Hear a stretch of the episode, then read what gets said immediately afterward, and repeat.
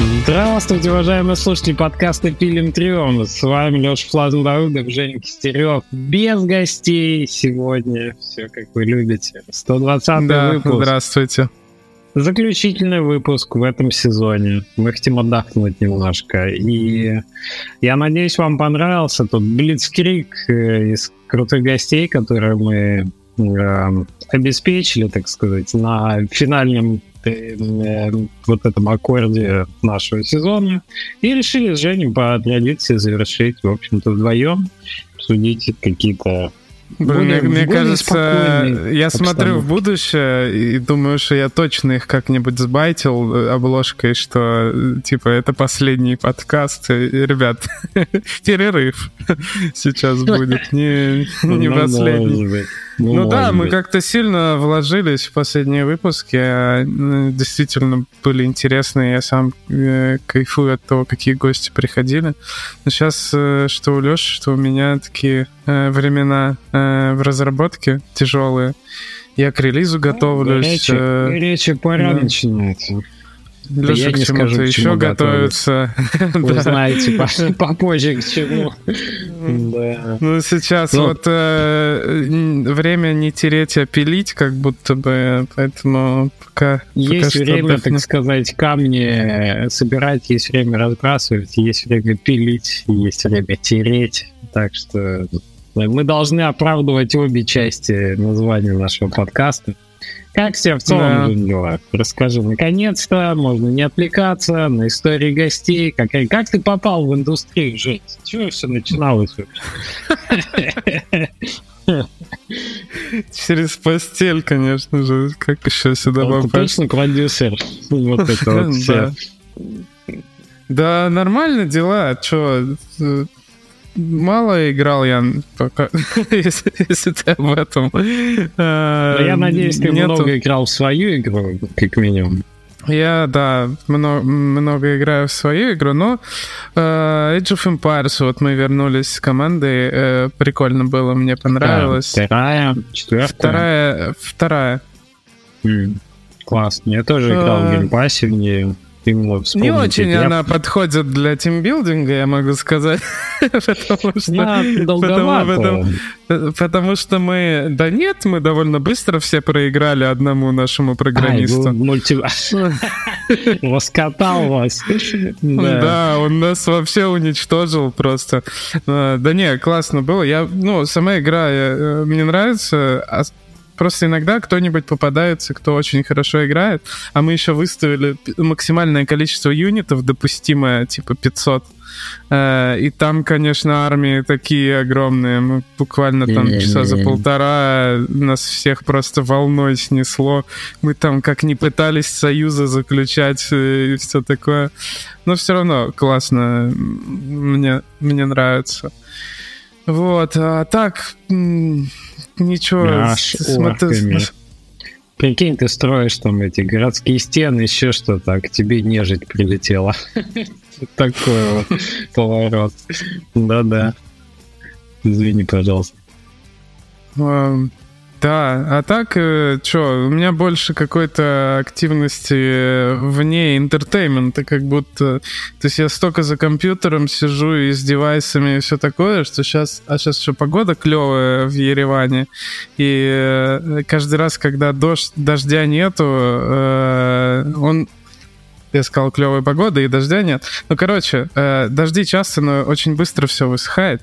А очень хочется кататься на скейте, поэтому как только нету дождя вечером, я бегу э, в скейт-парк и, и все такое. И э, до сих пор очень боюсь э, там делать всякие штуки. Вот недавно тренера себе э, нашел нового.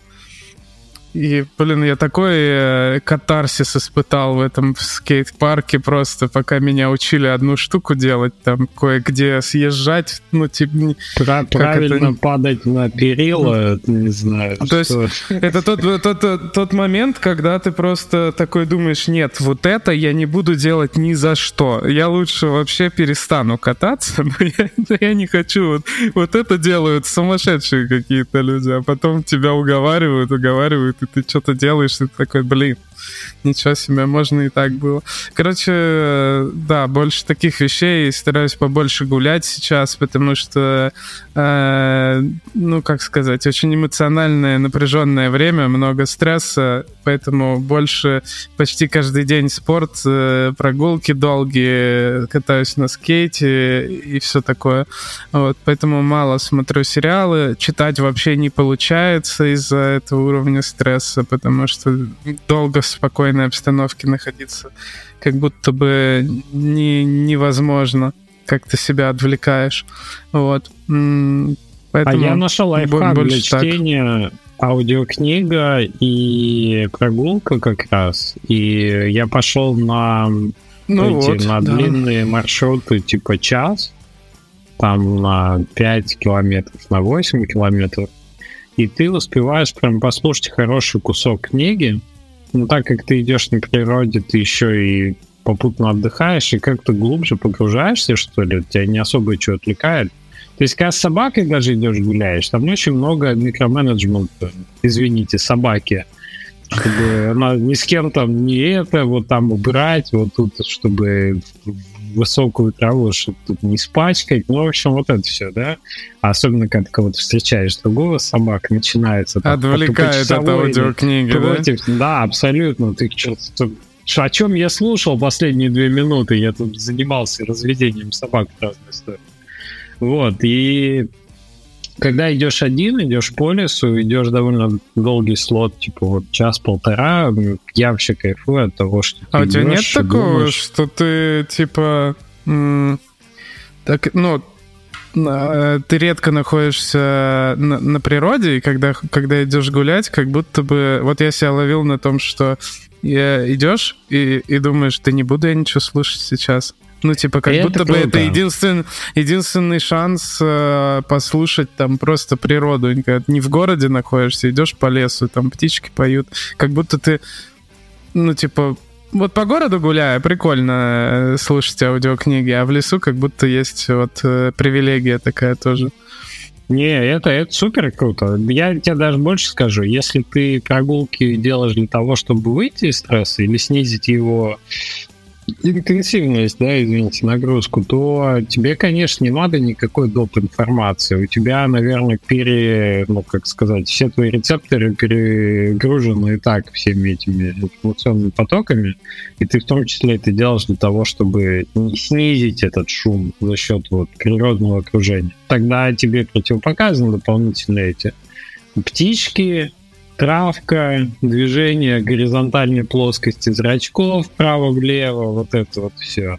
Ты же знаешь, да, что у кого-то есть э, паттерн избегания опасности, и когда ты движешься, а ты в высоком стрессе находишься, у тебя уровень стресса понижается чисто генетически, потому что ты уходишь от опасности, ну, внутренне так организм это воспринимает, что ты избегаешь вот, и стресс понижается ты как антилопа бежишь от этого тигра. Вот, и это работает. Это работает. Природа очень хорошо вытягивает вот это лишнее напряжение, лишний стресс. Я иногда, я тебе так скажу, иногда у меня возникает потребность отключить аудиокнигу, потому что ты оказываешься в каком-то классном, там так тень играет в листве, и тогда такой, ой, сейчас погоди, сейчас вот я хочу впитать это побольше, знаешь, так остановиться, замереть Я, представил, как ты, ты идешь такой, э, вытаскиваешь наушники такой, и обнимаешь дерево просто. Леша стоит 10, 10 минут дерево обнимает. Слушай, иногда возникает острое желание сделать именно так. Я вообще не это. Ну, то есть я себе прекрасно представляю какую-то такую ситуацию. Нет, сейчас очень классная погода в Вильнюсе. Очень э, солнечно, тепло, с одной стороны, но очень не жарко. То есть где-то в 22, там, в 25. И когда ты в тенек заходишь, там такая прохлада. Ну, то есть супер. Я вообще балдею от того. Но когда маршрут плюс-минус известен, то есть ты несколько раз проходишь, а еще и несколько раз на дню, типа утром погулял с собакой, вечером идешь, то э, иногда хочется добавить какого-то контента в это окружение. Поэтому у меня отлично что, заходит аудиокниги. Что ты слушаешь? Две, Сейчас. две аудиокниги меня порадовали. Я накинулся снова на линию Барбора, линейку. Прочитал про Nintendo, они на, перевели и издали вот эту книгу 13 -го года, или 11 она переиздавалась. Типа как Nintendo покорила мир. Очень крутая, но там есть... А, там есть, знаешь, какой интересный момент. Книга заканчивается в 2013 году, когда выходит Nintendo Wii U. То есть они Wii уже собрали там сколько-то миллионов, да, аудитории, а Wii U еще вот только-только. Индустрия испытывает колоссальное давление а, социальных игр. Они только появились на Фейсбуке. Еще совсем недавно только мобилы презентовали. И вот прям по настроению автора и по тому, как котируются акции да, крупных компаний, как издатели себя ведут, как не переориентируются, чувствуется вот эта паника в большом взрослом геймдеве, а, под давлением вот мобильного и социального. Социального там сталки прожили два года, и это вот ровно тот момент, когда они максимально, видимо, выросли. Зинга, там другие компании. И ты-то знаешь, что дальше было. А там акции Nintendo под, под воздействием вот этих факторов. Еще было землетрясение в Японии, если ты помнишь, в 11 что ли году. И э, там прям что атомная станция пострадала, у них там было заражение радиации. И акции Nintendo сильно упали в конце. Они, типа, там, во-первых, был кризис, они просели, типа, с 40 долларов до 20, а потом еще меньше. И ты-то знаешь, что потом случились покемоны, что потом случился Switch, что сейчас у Nintendo все в порядке, с акцией вообще, с линейкой, и что Зельда там последняя, да, прекрасно закачала финансовый год весь, и, может быть, это Game of the Year будет. Вот. Но тогда ты понимаешь, что из той перспективы автору книги самому кажется, что Nintendo уже вот не такая, не такая, вот не так уверенно стоит. И ты понимаешь, что сейчас, сейчас премиум играм и взрослым большим тайтлам живется значительно лучше, чем вот в этой турбулентности типа 10 лет назад. Что это был сложный этап для всей индустрии большой, вот именно вот этот отрезок. Но что в книге прекрасно рассказано, то, что было видно в ретроспективе, как первый Nintendo боролся с Atari, как он заходил с Super Famicom на рынок, что они до этого вообще Game Watch делали, что были прекрасные, а, прекрасный инженер, который все это напридумывал, эти Game Watch первый раз, до этого Nintendo вообще какие-то карты делала. Game вот. Watch это что? А это вот э, волк с яйцами, это была электроника, пиратская а. копия. В русскоязычном пространстве пиратская копия Game Watch от Nintendo как раз. У них было несколько хитов, они их долго делали, это было это было открытие первоначально этой ниши handheld устройств, что на них есть большой спрос. Собственно, то, куда Game Boy потом пришел, и то, куда а, пришел Switch.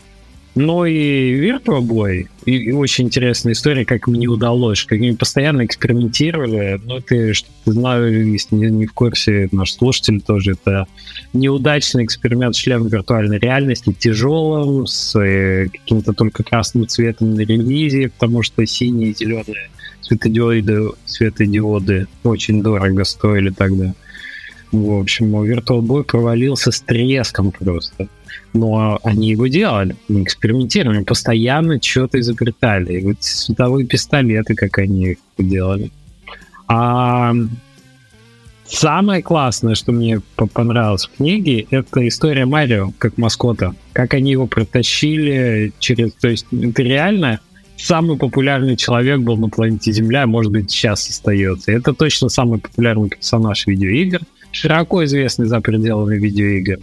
И они реально Марио качали прямо целенаправленно. И мерчендайз, и его камео в разных играх, и Марио карты, теннис, и Марио... Есть человек, а Марио, Марио есть такой человек? Нет, ну, Марио есть имя. Человек, а, конечно, такого водопроводчика Марио. Самый популярный человек. Типа, я думаю, что, реально есть Марио? У них, у них байка даже была, что у них какой-то был чувак, который сдавал что-то. Он был такой же злой, ну как злой, такой, э, это, и когда они думали, прототипировали Марио еще в Донки Конге первым, он у них был просто прыгун, тогда назывался персонаж. Блин, вообще Марио, ну, если честно, я вот недавно задумывался об этом, Марио не такой уж клевый персонаж, да, то есть если ты сядешь такой, придумаю я персонажа, И это просто, ну, мужичок в комбинезончике с, это, с усиками. Ну, то есть себя с ним трудно ассоциировать, он ты, трудно, чтобы он тебе особо понравился, как будто бы, да, если вот просто ты придешь они... для, для игры и будешь придумывать, то есть как будто бы, ну, типа сейчас такому очень трудно появиться персонажу. Он не подходит на роль. Он не супергерой какой-то, еще кто-то. То есть, если ты Соника возьмешь, да, но он клевый такой. То есть он, он у него клевый силуэт, он, на него хочется как-то больше быть похожим, ему можно сопереживать, он ежик или кто он, кстати, я не знаю. А, ежик, вот. ежик. То есть, большинство каких-то героев там есть ну, с покемонами, все абсолютно понятно. А, даже с Зельдой более-менее понятно, но Марио — это оказия какая-то. Что это такое вообще? Ну, это просто... Слушай, ну, Пойди-ка возьми и сделай, сделай игру с ним. Нарисуй-ка персонажа 8 на 8 клеток. Понятно, что Марио должен был уместиться в этой. Понятно, что кепка у него, потому что волосы сложно пикселями рисовать. А усы, потому что нужны крупные черты лица в, в этом количестве, в этой мешанине пикселей, чтобы что-то хотя бы можно было и разобрать. Понятно, что это кучка пикселей, но я тебе хочу сказать, что Марио сильно пережил и опережает по стоимости, да, а, Соника и прочих персонажей, которые как убийца Марио делались от Сега, да, маскот. Именно потому, что он а, у него не так выражен характер какой-то. Как будто нельзя сказать, что Марио вот точно такой. И поэтому с Марио проще ассоциировать игроку себя. Потому что Марио это игрок. Понимаешь? Это как не говорящий Гордон Фриман. И тебе это не мешает его наделять а, индивидуальностью, потому что тебе не надо... Вот эта доп. информация тебе мешает э, эту связь становить с персонажем свою личную, как игроку. А Марио это Сразу супер вспоминается э, видос, э, видео, это как конференция видеоигр 60 какого-то года, да, где, где, где в конце такой уборщик там, и типа, о, Марио. Ну, то есть, если, э, если вообще об этом подумать, типа, о всем сеттинге Марио, это просто, ну, как ран, ран, рандом просто абсолютно. Бегает да, водопроводчик. Так, ну, так ладно, он, он прыгает в трубы, там еще окей, там нормально, но то, что он убивает черепах и ест грибы и спасает принцессу или кого-то. Ну, то есть, что вообще? Ну, а Но... это абсолютно рандомные вещи были, конечно, конечно. И тот факт, что у него итальянский акцент, и что он водопроводчик, ну, что трубы, ну, трубы водопроводчик, там какое-то вот просто стечение, стечение, то есть он и плотником там успел побывать на самом деле, и то есть главная отличительная особенность э, персонажа Марио, что он прыгает. Ну как связан тот факт, что он прыгает с его профессией? Как, Кстати, почему да. водопроводчик спасает принцессу? Мне, мне кажется, поэтому все ранние фильмы по Марио были так а, странно экранизированы, потому что уложить вот эту логику в какой-то нарратив осмысленный, ну, невозможно, правда? Грибное королевство, что, водопроводчик, принца... Господи. Ну, э, кстати, вот этим гениальный последний мультик по Марио э, Super потому что они не стали ничего придумывать. Они такие, типа, чуваки, вы и так знаете, что оно вот так, что есть Грибное Королевство, что есть Марио Водопроводчик. Они, конечно, объяснили эту арку, что он там что-то чинит, попадает через трубу куда-то и его затягивает в эту реальность Королевства Грибного. Но они вообще не заморачивались, чтобы там Донки Конга туда бросить, чтобы еще что-то. А вот тут у нас обезьяне это. И фигакс они по этим по блокам дальше прыгают. И тебе вообще окей. Потому что это реальность игры, по сути, в, в формате. Наконец-то, понимаешь, не игра обслуживает фильм, что вот надо как-то вот теперь ну, киноязыком рассказать и обосновать вот эту вот бредятину. А они наоборот говорят, да нет, у нас тут как бы все нормально, здесь люди это от этого фанатеют. Просто возьмите и сделайте а, типа вот такие геймплейные ролики на полтора часа. И как они гениально обыграли момент э, обучения Марио, где он начинает вообще, он положает постоянно на одном уровне, а Пич ему показывает уровень, типа, вот это тестовый уровень, давай, проходи. Но сначала, и она все делает идеально, он начинает ложать раз за разом, его постоянно то кити едят, то пули. Это так вообще похоже на твой опыт, вот как ты учишься играть в такое. Это, конечно, гениально сделал. очень как бы ты такой прям отклик чувствуешь эмоционально. Да, вот это точно попадание. Не, Марио, Марио это культурный феномен, безусловно. Уже давно все правила обрисованы, что он так живет, понятно. В общем, я рекомендую эту книжку почитать. Она хорошо тебя погружает. То есть она, конечно, такие бородатые годы ныряет, которые, ну, как бы ты просто так, э, тебе даже сложно представить, да, почему первый кризис произошел, а, игр 80-х, почему Atari разорилась и так далее. А на самом деле ответ супер простой. Когда начинают э, делать некачественные игры в большом объеме, то падают продажи всей индустрии. Ну, типа, и железа, и как бы всех сопутствующих, э, там, типа, издатели, разработчики, дистрибьюторы, цифры и физических носителей. Все. Как только появляются люди, которые фанатично, маниакально преданы идее качества, как Миемото, а, и то, что он задерживал игры без конца, про Марио. Ну, его это известная фраза, что игра задерживается ровно до того момента, пока она не вышла. А после а вот выходит она сырой уже навсегда. Ну и типа, что есть смысл задержаться в связи с этим. Типа, ни, ну, никто кстати, не будет помнить. Кстати, не, не думаешь, что сейчас на пороге очередной стагнации такой? Да, слушай, мы в, часто на пороге чего-то, и я хочу сказать, что очень сложно увидеть то, что я точно вижу из трендов, это демократизация многих процессов. Вот вторая книжка, которую я прочитал, она про... Она вторая книга Шайера. Не помню, как она... Ну, я еще, кстати, не дочитал. Ой, я, я, я только после релиза буду такое читать. Не, я... Я такое не могу читать, пока я, типа, сам нахожусь в этом. Круть фотопикселя мне трудно дался тоже. Ну, она такая же потная, как первая. В смысле, что ты прям переживаешь за, за героев. В общем, как игровая индустрия рушит карьеры и дает второй шанс. И, по сути, книга посвящена тому, как AAA э, э, перемалывают судьбы людей, заставляет их э, переезжать с места на место, когда студия закрывается, заставляет их работать над э, нелюбимыми проектами, закрывает проекты, хотя в них было инвестировано там два года. Ну, там, в частности, вот Electronic Arts приводит пример э, студии студии, которая работала над Биошоком. Э, то есть, собственно, э, господи. Irrational, который, Irrational в том числе, да. А Looking Glass, да, вот где Спенсер работал. А, то, в общем, очень много историй про то, собственно, да, Electronic Arts очень многие студии именно так убивала, что они делают э, так с своими внутренними этими, это перетасовка ресурсов. А вы вот сейчас 200 человек будете работать здесь, а вы 100 человек, нам теперь больше не нужны.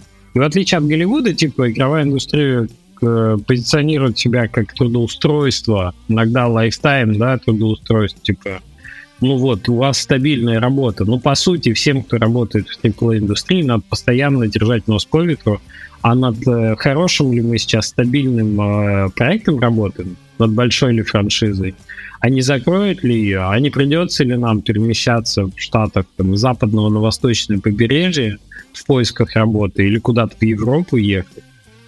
Потому Знаешь, что студии... мне кажется, очень большая проблема в AAA у диз... геймдизайнера получить опыт. Там часто очень такие ситуации, когда ты типа ну, там 2-3 года работаешь над какой-то игрой, а геймдизайнер когда опыт получает? Когда он выпускает игру, да? То есть, когда он что-то сделал, и в это поиграли, и он получил фидбэк. А, это валидацию он получает. Ну да, да. А там, получает. Ну, опыт в смысле взаимодействия с игроком. Для игрока же он делает, а не для работодателя, да, в конце концов. А, и э, там, а там часто закрываются проекты. И закрываются в стол реально, которые и ты там... И художники не могут показывать ничего из своего там в портфолио добавить какие-то работы. И, и геймдизайнер может три года проработать, ничего не выйдет, э, и пойти на другой. То есть в AAA, я уверен, есть много геймдизайнеров, которые, ну, типа, реально реально э, за пять лет там не выпустили ничего, на чем они могут проверить свой опыт, и поэтому они идут, делают пет-проекты какие-то, там отдельные игры, и, и что там, инди, что-то такое, чтобы просто опыт получить, потому что, ну, трудно.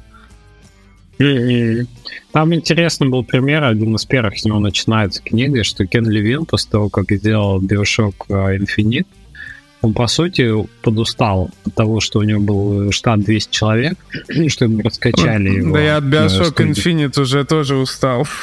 Типа, к моменту, когда я дошел до этой, до третьей части, я уже от Bioshock всего устал. Ну да, извини. Ну, вторую часть другие ребята делали, да, первый делал он и Infinite.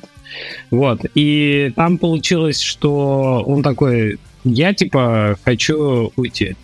Ну, говорят, ну, типа, ладно, что-то, ну, все знают, что там студия это не просто как бы это, это, это студия тебя, что там решение принимается авторски, по сути, не, не знак равно, да, стоит между. А Bioshock Infinite и все франшизы, там, и Кен Левин, он такой суперстар, да, от индустрии. И он такой, ну ладно, я тогда, типа, вот возьму ключевых каких-то сотрудников своих, ну и сделаем студию на 20 человек. Кстати, до сих пор ничего не выпустили. вот он такой сложный парень в плане творческих каких-то поисков, а ему нужен... То есть Infinite сделан был только потому, что туда пришел а, такой решало, блин, забыл имя чувака, который жестко взял процессы под контроль и все-таки дотащил до релиза ну, там и, там и первый биошок-то делался вообще там, как, в каких только сеттингах он не побывал до того, как это стал под, под, подводный город, там что-то и остров зомби каких-то, и что-то такое, военная база, там что только не было э, после системы шока они мучили. Вот там несколько лет ну, эту игру. Это большим риском является, когда такой творческий путь идет, и контроль над студией одного человека есть, который перфекционист, с одной стороны, а с другой очень такой творческий. Получается, что можешь в бесконечном этом лупе поиска быть, таким деспотичным таком э, режиме. И на самом деле все сотрудники от этого супер страдают и выгорают, что они что-то делают, это выкидывается на помойку там пару месяцев, что-то делаешь еще, тоже выкидывается и никогда не релизится.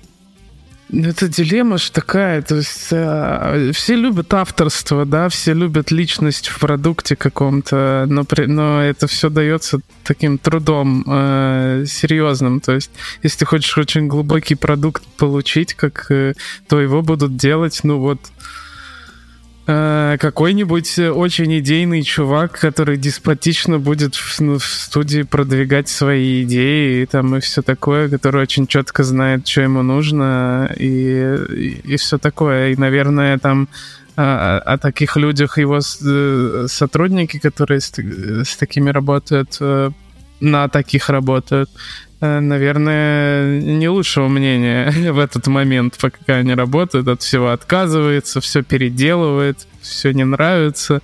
Вот, то есть это же все обратные стороны такой разработки. А при этом игроки, пресса, все такие, ой, какие самобытные проду- продукты иногда выходят, как классно. Мне кажется, с Кодзимой ну, вообще невозможно работать. Да, может быть, кстати. Всем нравится персонализировать, понимаешь, продукт, привязывать вот к, к, к имени одного человека. Но а реальность такая, что ну, всегда больше, чем один, особенно если это речь про большие тайтлы такие. И там важен не только как бы человек, который говорит во, вовне, да, но и важен, как правило, и продюсер, и ключевой а, технический человек, который, который технологию создает, и лид-артист, безусловно, который задает общий стиль. Так что, Слушай, ну, с, тут... другой, с другой стороны, бывают же продукты такие, которые ты типа смотришь, ну, все классно. Ну, то есть у вас есть деньги на сотрудников, много, большой штат, да, и там даже на Steam иногда такие игры появляются. Ты, ну, очень качественно арт нарисован как будто геймдизайн более-менее норм, э, сюжет какой-то есть, да, то есть все ключевые люди там есть, все, все делается, но продукт без как сказать, без соли, да? То есть он просто пресный, пресный продукт, сделанный профессионалами. Такие же тоже, такие же тоже бывают продукты, когда вообще нет ничьей личности в нем, когда это просто профессиональный продукт. Такие часто проваливаются тоже. Ну, я понимаю, о чем ты. Типа, это более сейфовый способ разработки, когда многие решения принимаются, знаешь как, не а давай-ка сделаем то, чего никто не делал, или а давай-ка сделаем необычно, не дженерик. А есть другая крайность, а давай-ка сделаем а, вот то, как принято, то, как уже в жанре устоялось, или то, как э, перформит, судя по, не знаю, Steam Spy, другие проекты. Ну да, да, и... да, вот а, а, про, продукты, рожденные аналитикой, типа вот такие и они, и, и они рискуют, потому, потому что ты не можешь все составляющие такого продукта держать в безопасной зоне. Тебе все равно надо в чем-то выделяться, иначе не за что будет зацепиться. Ну, супер дженерик продукты сейчас никому не нужны, их очень много и так. Людям есть во что играть. Чтобы принять решение поиграть именно в вашу игру, она должна что-то уникальное предлагать. Не просто быть в безопасной зоне, не получить продаж, скорее всего. Либо ты должен э, полностью безопасный продукт сделать, которого на рынке давно не было, например. Ну, то есть, ты знаешь, э, да, вот давно не было стратегии в реальном времени, и вдруг они затрендили года 4-5 назад.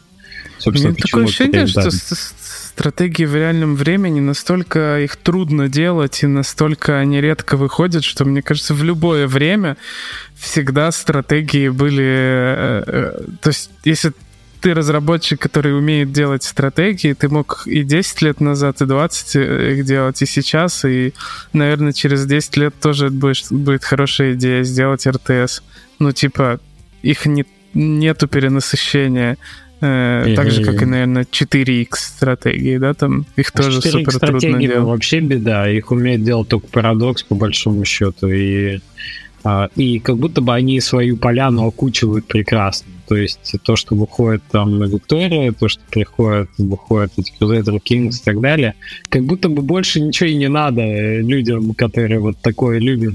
У тебя постоянно найдется какая-то новая игра Парадокс, если тебе вот нравится такой игра. Ну и цивилизация в промежутках между ними и все хорошо. Знаешь, я, я все, все жду, когда тренд на... Хотел пошутить на этот повод, но не успел. А, штука, тренд на фермы и уютные всякие игры закончится на стиме. Но меня постоянно удивляет, что он, не, э, что он бесконечный уже несколько лет. То есть их так много сделали, так много их выходит каждую неделю. И я слежу за... Ну. Приходится, да, сейчас следить за тем, как выходит. И они, у них у всех есть аудитория. Я не знаю почему, то есть они все похожи уже друг на друга, то есть вот да, вот у тебя какая-нибудь деревенька, ты там сажаешь морковочку, там пасешь овец, там еще что-то, с кем-то дейтинг у тебя, что-то такое, то есть там все базовые механики, их просто очень трудно эти игры хорошо сделать, а, что они дико системные. Но вот как делались они, и выходит новая игра, смотришь ЦЦУ на SteamDB, есть аудитория. Смотришь новая upcoming игра, куча виш-листов, и, и вот постоянно так, даже уже те, которые друг на друга очень сильно похожи, все равно в них есть аудитория. А, Слушай, вот это, это странная, эффект... странная тема.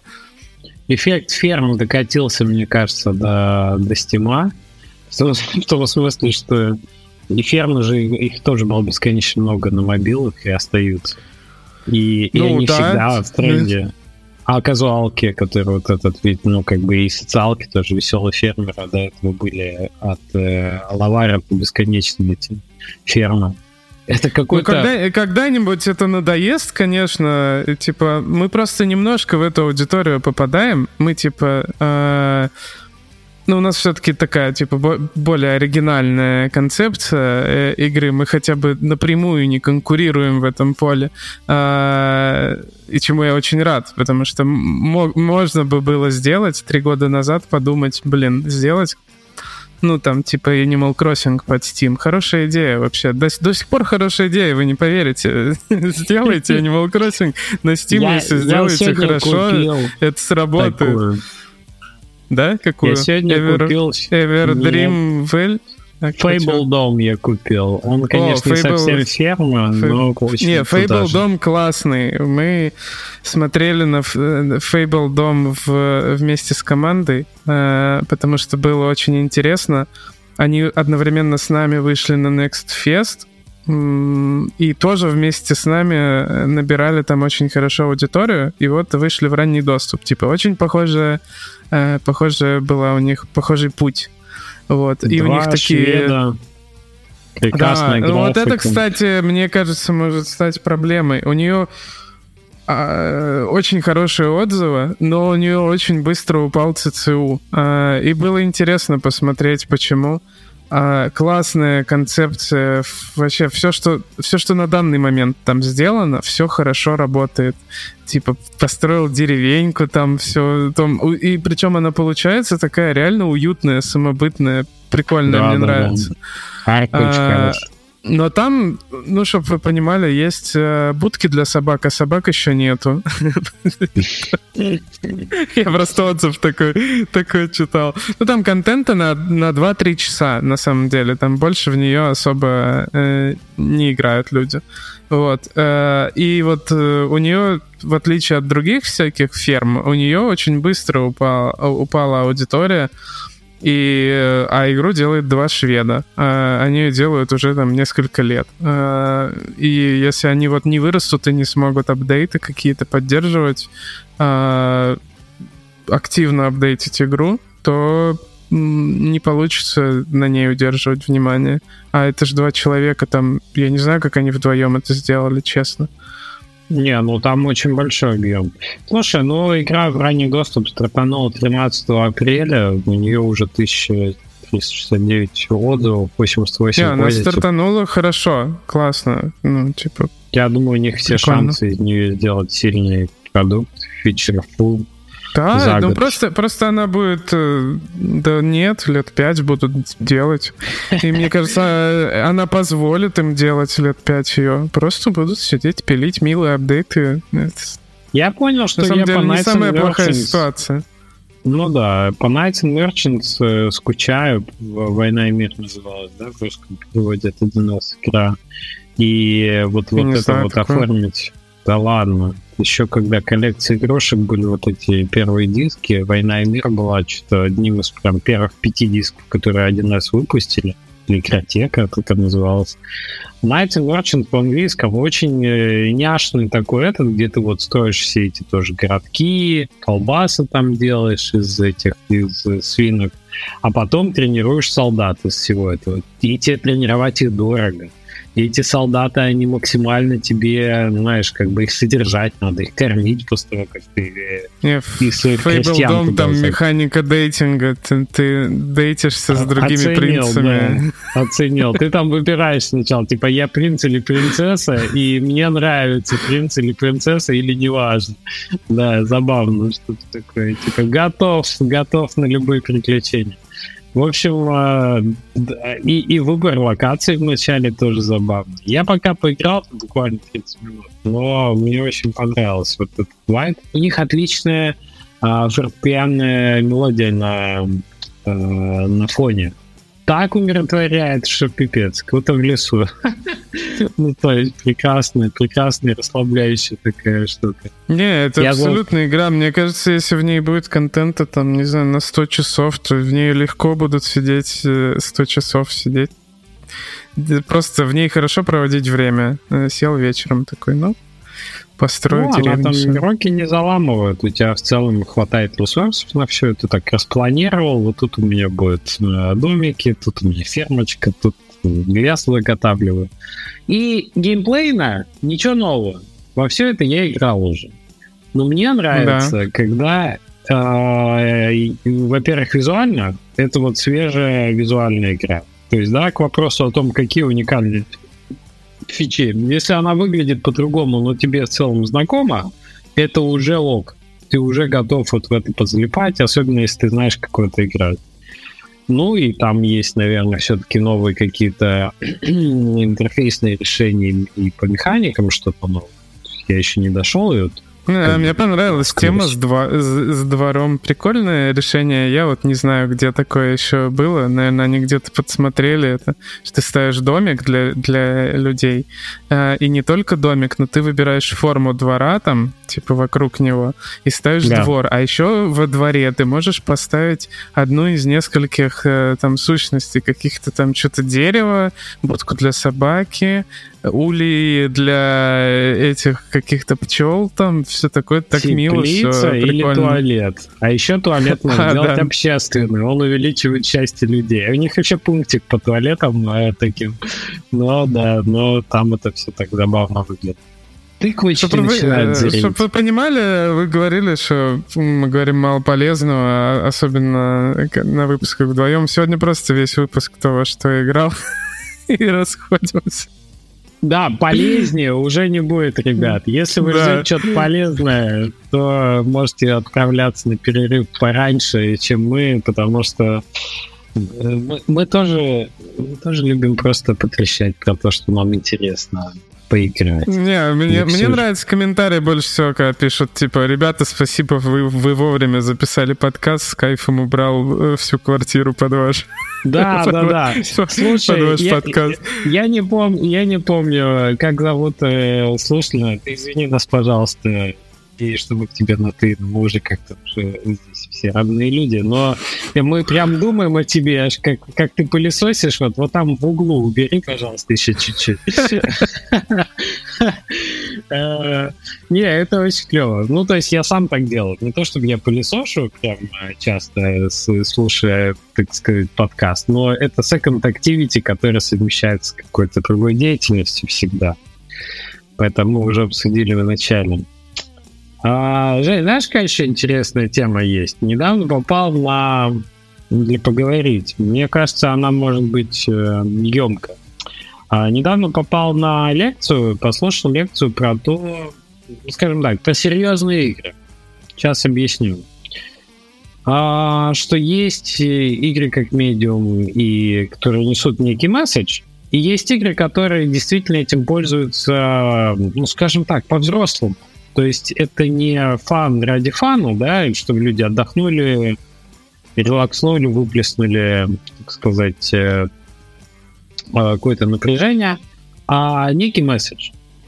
И из игр, которые так делают, э, два популярных, известных всем примера The Spore of Mine и Valiant Hearts, например. Если тему войны рассматривать в играх, да, две игры, то есть э, The Sphere of Mine сделан, я не знал, кстати, об этом, сделан в том числе людьми, которые Косово переживали конфликт, находясь внутри. И они очень хорошо понимают, да, про то, вот, то есть, то, то, что в игре ты ищешь антибиотики, что все члены твоей команды один за одним умирают, что им надо как бы ходить на эти вылазки, где их могут ранить, они могут заболеть и так далее, и так далее, задепрессовать. Это, в общем-то, сделано людьми, которые хорошо эту ситуацию прочувствовали в свое время. И сейчас это злободневно, как никогда, да, когда ты понимаешь, что прямо сейчас происходит то же самое. А, и кажется, что игра вот в игровой форме, в интерактивной, доносит тебе антивоенную э, позицию супер доходчиво. Ты, оказавшись в шкуре, э, ну, собственно, переживая вместе с своими персонажами все вот эти ужасы пребывания в оккупированном там военном городе, находящемся в ситуации войны, ты очень хорошо понимаешь, что это плохо, что нет ничего, как бы, ну, как бы, знаешь, блестящего или, не знаю, супергеройского в войне, что война — это всегда грязь, кровь и страдания, и ты вот имеешь возможность прекрасно это в игре почувствовать. А Valiant Hearts, да, какой замечательный, я бы даже сказал, радужный взгляд на... То есть он очень оптимистичный, но в то же время, то есть это прям произведение искусства, на мой взгляд, как через э, стилизацию и через э, интересный подход к истории, к персонажам, и ты этих персонажей теряешь. В итоге, где, есть момент, где, а, извините за спойлеры, если вы до сих пор не играли, и я всячески рекомендую, это, мне кажется, лучшая юбисофтовская игра. Вот не, не, не допрошел ее, но типа несколько часов поиграл. Наверное, половину, может, прошел. Вот, это же, по сути, игры, которые поднимают серьезные темы. Но они делают это, ну, как бы, очень круто. Ты и удовольствие получаешь, и получаешь некую, Слушай, некую инфу. Я да? вот, знаешь, что, что не понимаю? А, вот ты говоришь, игры с, эм, как сказать, а, игры, которые используют смысл для донесения какого-то месседжа, да? Ну, то есть типа есть mm-hmm. игры для развлечений, а есть иг- игры серьезные на серьезные темы, которые. Ну я которые бы разделял за, вот да, так. дают какой-то какой-то месседж. Просто де- в чем в, э, в чем дело? Тут тоже есть как будто не только есть и такие, и такие игры. Я объясню. Вот, например, по поводу Valiant Hearts или по поводу This War of Mine. Это хороший пример для меня игр, которые, ну, меня ничему не научили. А, они не могут научить... Ты, я не думаю, что особенно там в то время, когда вышел Valiant Hearts, в то время, когда вышел War of Mine, я не думаю, что кто-то хотя бы в здравом уме сидел и думал, наверное, круто на войне, ну, типа, кайфово, когда го- города бомбят там, и люди выживают где-то в домах. Наверное, ну, а, люди не думали, что, что война — это круто, действительно. То есть я, ну, не, не думаю, что все огромное количество фильмов, там, Перл-Харборы всякие или, или что-нибудь такое, да, людей заставили думать, что, что война — это круто. С другой стороны, это, это, это игры на очень серьезные темы, да, а, и я не, не совсем уверен, что в них есть как бы месседж заложенный, но я считаю это просто тяжелым, серьезным нарративом. Ну, то есть это, э, я это сильно не отделяю, например, от игры Brothers, да, или от игры э, какой-нибудь там Insight. Вот Insight чему она учит? Она ничему не учит тебя особо. А, может, в ней там создатели как-то и говорят, что в ней есть какой-то месседж. Я ничему не научился из Insight. Я ничему не научился из War of Mine. Но это было развлечение на серьезную тему, я так скажу. А может быть какое-то... Почему я разделяю, типа... А может быть как, какие-то игры, которые реально ставят целью, например, показать тебе, что такое... ну, там, привести тебя к какому-то решению или к какой-то мысли. А к- к- Туда, где ты еще, ну, где ты не находился, чтобы ты такой, а, позвонить маме, там, ну, условно, да, то есть ты, ты какой-то э, к чему-то тебя привести. Это вот такие игры стоят отдельно, игры высказывания, игры там, которые, игры призывы, я бы так сказал. Mine, Violent Hearts я к этому не отношу. Серьезный нарратив, там, типа, тяжелые, тяжелые развлечения, а все равно это развлечение. Тяж- Тяжелые развлечения. Ну, Не, есть ну, же например- такое, да? Ты, ты можешь посмотреть фильм какой-нибудь там, я не знаю, ты смотришь серьезный фильм, там убивают людей, расследования ведутся и все такое. Ну, ты не скажем смеешься в этот момент. задуматься. Да, да. Ну да. Э, ну, то есть развивающие, да, в чем-то, в чем-то поднимающие какие-то вопросы, дающие тебе домашнее задание, ну, подумать после того, как ты поиграл. Знаешь, бывает так, что игра не идет из головы после того, как ты прошел, или фильм. Ты ходишь и его еще как-то, ты, ну, как бы рефлексируешь на эту тему. крутая тем, что они м, сделали более многообразным возможный нарратив, который можно использовать вообще.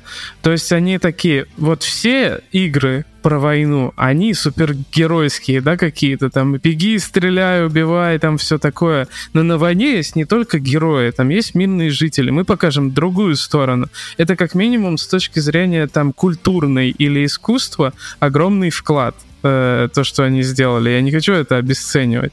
Они как бы не просто сделали еще одну игру на какую-то тему, они действительно расширили границы этой темы, э, сделали ее более многогранной.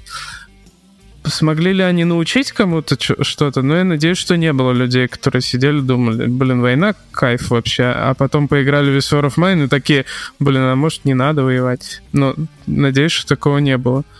Ну, не знаю же, мне кажется, сейчас, э, особенно, понимаешь, когда начинает э, возгоняться идеализация, да, того, что вот какой-то вот геройский подвиг, типа война это плохо, но подвиг это хорошо, и никто не заостряет внимание на том, как это выглядит на самом деле, и что происходит на самом деле с э, людьми, которые оказываются в, се- в середине этой мясорубки, а, а, а это основополагает. То есть, ребята, это именно то, с чем придется столкнуться каждому, кто там окажется. Посттравматический синдром связан в первую очередь с тем, и, кстати, на да, вот произведение после Первой мировой, типа на Западном фронте без перемен, вот на Netflix недавно фильм вышел, он же как раз про это, что когда давно не было войны, когда нет поколения, которое видело войну, оно и начинает именно потому, что оно забывает про всю эту грязь и кровь в очень вот этом непосредственном виде соприкосновения с этим. Именно потому, никто не думает, что война это клево. Война, война начинается не потому, что все такие, о, война это клево. То есть это, наверное, там, не знаю, один там процент населения такой, который патологически хочет, э, не знаю, причинять кому-то боль и страдания, получает это удовольствие. Ну, то есть это все девиация, да? Нет, но начинает это, ну а как по-другому? Ну мы же правы, надо же доказать. Ну, вот, вот такие начинают разгоняться темы, и все как будто бы, ну, типа, а, а что ставки? Ну, надо, вот, надо доказать. Ну да, а дед воевали, а вот все, ну всегда вот так. Понимаешь, и как будто вот эта яркость уходит, ну, чуваки, именно с этим придется столкнуться в первую очередь, когда, когда ты, не знаю, вынужден нажать, спустить курок, да, ты и, и тут живое существо, которое было живо, а теперь умерло. Именно вот это дает почувствовать This War of Mine. Насколько это травматичный опыт, на самом деле, для любого человека, столкнуться с смертью непосредственно вот, вот так стать причиной смерти другого человека. Супер травматично. Блин, там же там даже такое пошел, своровал, они потом переживают, что своровали. Мы а, этих а бедных людей забрали, а умерли, забрали да? еду, антибиотики там такое, какие-то, да. да. А воровал, они умерли, потому что им нечего есть. Там ну, очень вот эти вызовы, которые этические, морально-этические, игра супер подчеркивает, она их высвечивает. Но, видишь, они, они, э, как сказать, одна из немногих игр, которые э, ну, в которых есть вот этот, да, там, смысл, месседж, но которые смогли это действительно превратить в механики. То есть ты не просто вот, играешь, не знаю, э, там, да. типа, в э, визуальную новеллу, в которой поднимается какая-то тема, да, там, э, любая. А они смогли сделать переживание э, людей, э, их совесть э, механикой. Это такая mm-hmm. сложная задача, типа, на самом деле. То есть они вот для геймдева много сделали этой игрой. То, что они показали, что можно и вот так еще. Да, они, по сути, делают игру взрослым медиумом, который говорит на взрослые серьезные темы. Вот о чем речь, понимаешь? Тут как бы от 8 пикселей мы дошли до того, что самые, самые тяжелые, самые а, страшные темы можно, оказывается, обсуждать в виде игр. И это работает. Ну, типа, это доносит вот как раз некое понимание, да, некое, некое представление о том, что, что, чем является предмет исследования. А другой пример э, я вот сам не играл, очень хочу теперь, просто послушал. Есть игра Грис, ты про нее слышал? Не так давно ее обсуждали. Ну, это, потому, что, я, я просто я... знаю, что она красивая, я больше про нее ничего не знаю. Типа, ну, она его, его награды... раздавал, поэтому не так давно мы видели. А оказывается, это в игре Грис. нет вообще текста. Я, да. Я с чем-то путаю. Грис, Грис, девушка на главной... А, про девушку, да, все, а, очень красивая, вот что я знаю. Вид сбоку, да, чем-то на Джорни похоже, ну там накидку используют по-разному, если там на скриншоты смотреть, очень артистичная такая, но оказывается, это игра про депрессию, где нет вообще текста. И она, опять же, поднимает серьезную тему, что как, как выглядит. Вот если я сейчас ничего не буду, потому что я еще не играл, что она рассказывает про то, как будет выглядеть мир без красок. Типа мир, из которого ушли все краски. И то есть это тоже попытка проиллюстрировать в игровой интерактивной форме переживания депрессивные. Что вот-вот, а как они выглядят, а, а как это ощущается и так далее. И судя по тому, насколько насколько популярна эта игра, насколько много у нее отзывов, и все они там типа 96% позитив, им это удалось сделать э, филигран. Я вот очень сейчас хочу, как бы... Там не так много часов геймплея, но очень интересно, как у них получилось. Или нашумевшую когда-то игру This the Dragon Cancer, помнишь, да, это она тоже такая серьезная. Но она, э, не, не знаю, ее как, она как игра не сработала, понимаешь? То есть ее все, она красивая была, в ней был очень mm. серьезный месседж, в который вообще трудно заходить, но... Абсолютно. Мне кажется, что она состоялась, потому что люди уважали историю, как эта игра была создана, тему, на которую она была создана, э, посыл, который она дает, но я навряд ли встречу человека, который скажет, блин, я тут поиграл в такую игру, With Dragon Cancer. Э, вообще, мне очень понравилось, советую.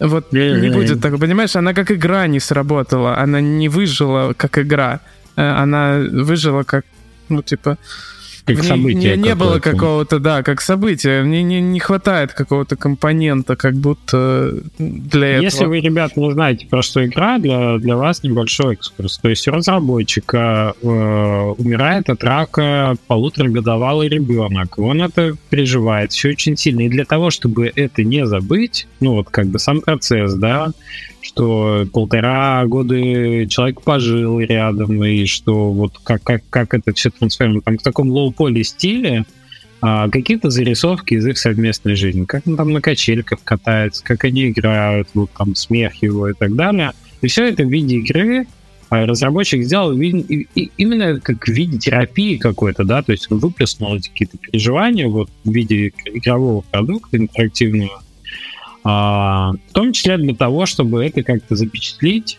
а, пока это свежо в памяти было у него. То есть я думаю, я что на, это супер на тяжелое случай, было для него. На всякий случай я решил, я, мне очень страшно было ошибиться в том, что я сейчас сказал, э, но я на, на всякий случай зашел просто посмотреть, э, играют ли в эту игру. И понимаете, у нее у нее очень хорошие отзывы. Э, вообще у кого рука повернется, написать плохой отзыв такой игре, да, с такой историей создания на такую тему, там и все такое. Но дело в том, что в эту игру никто не играет. Ну, типа, прямо сейчас ЦЦУ этой игры ноль.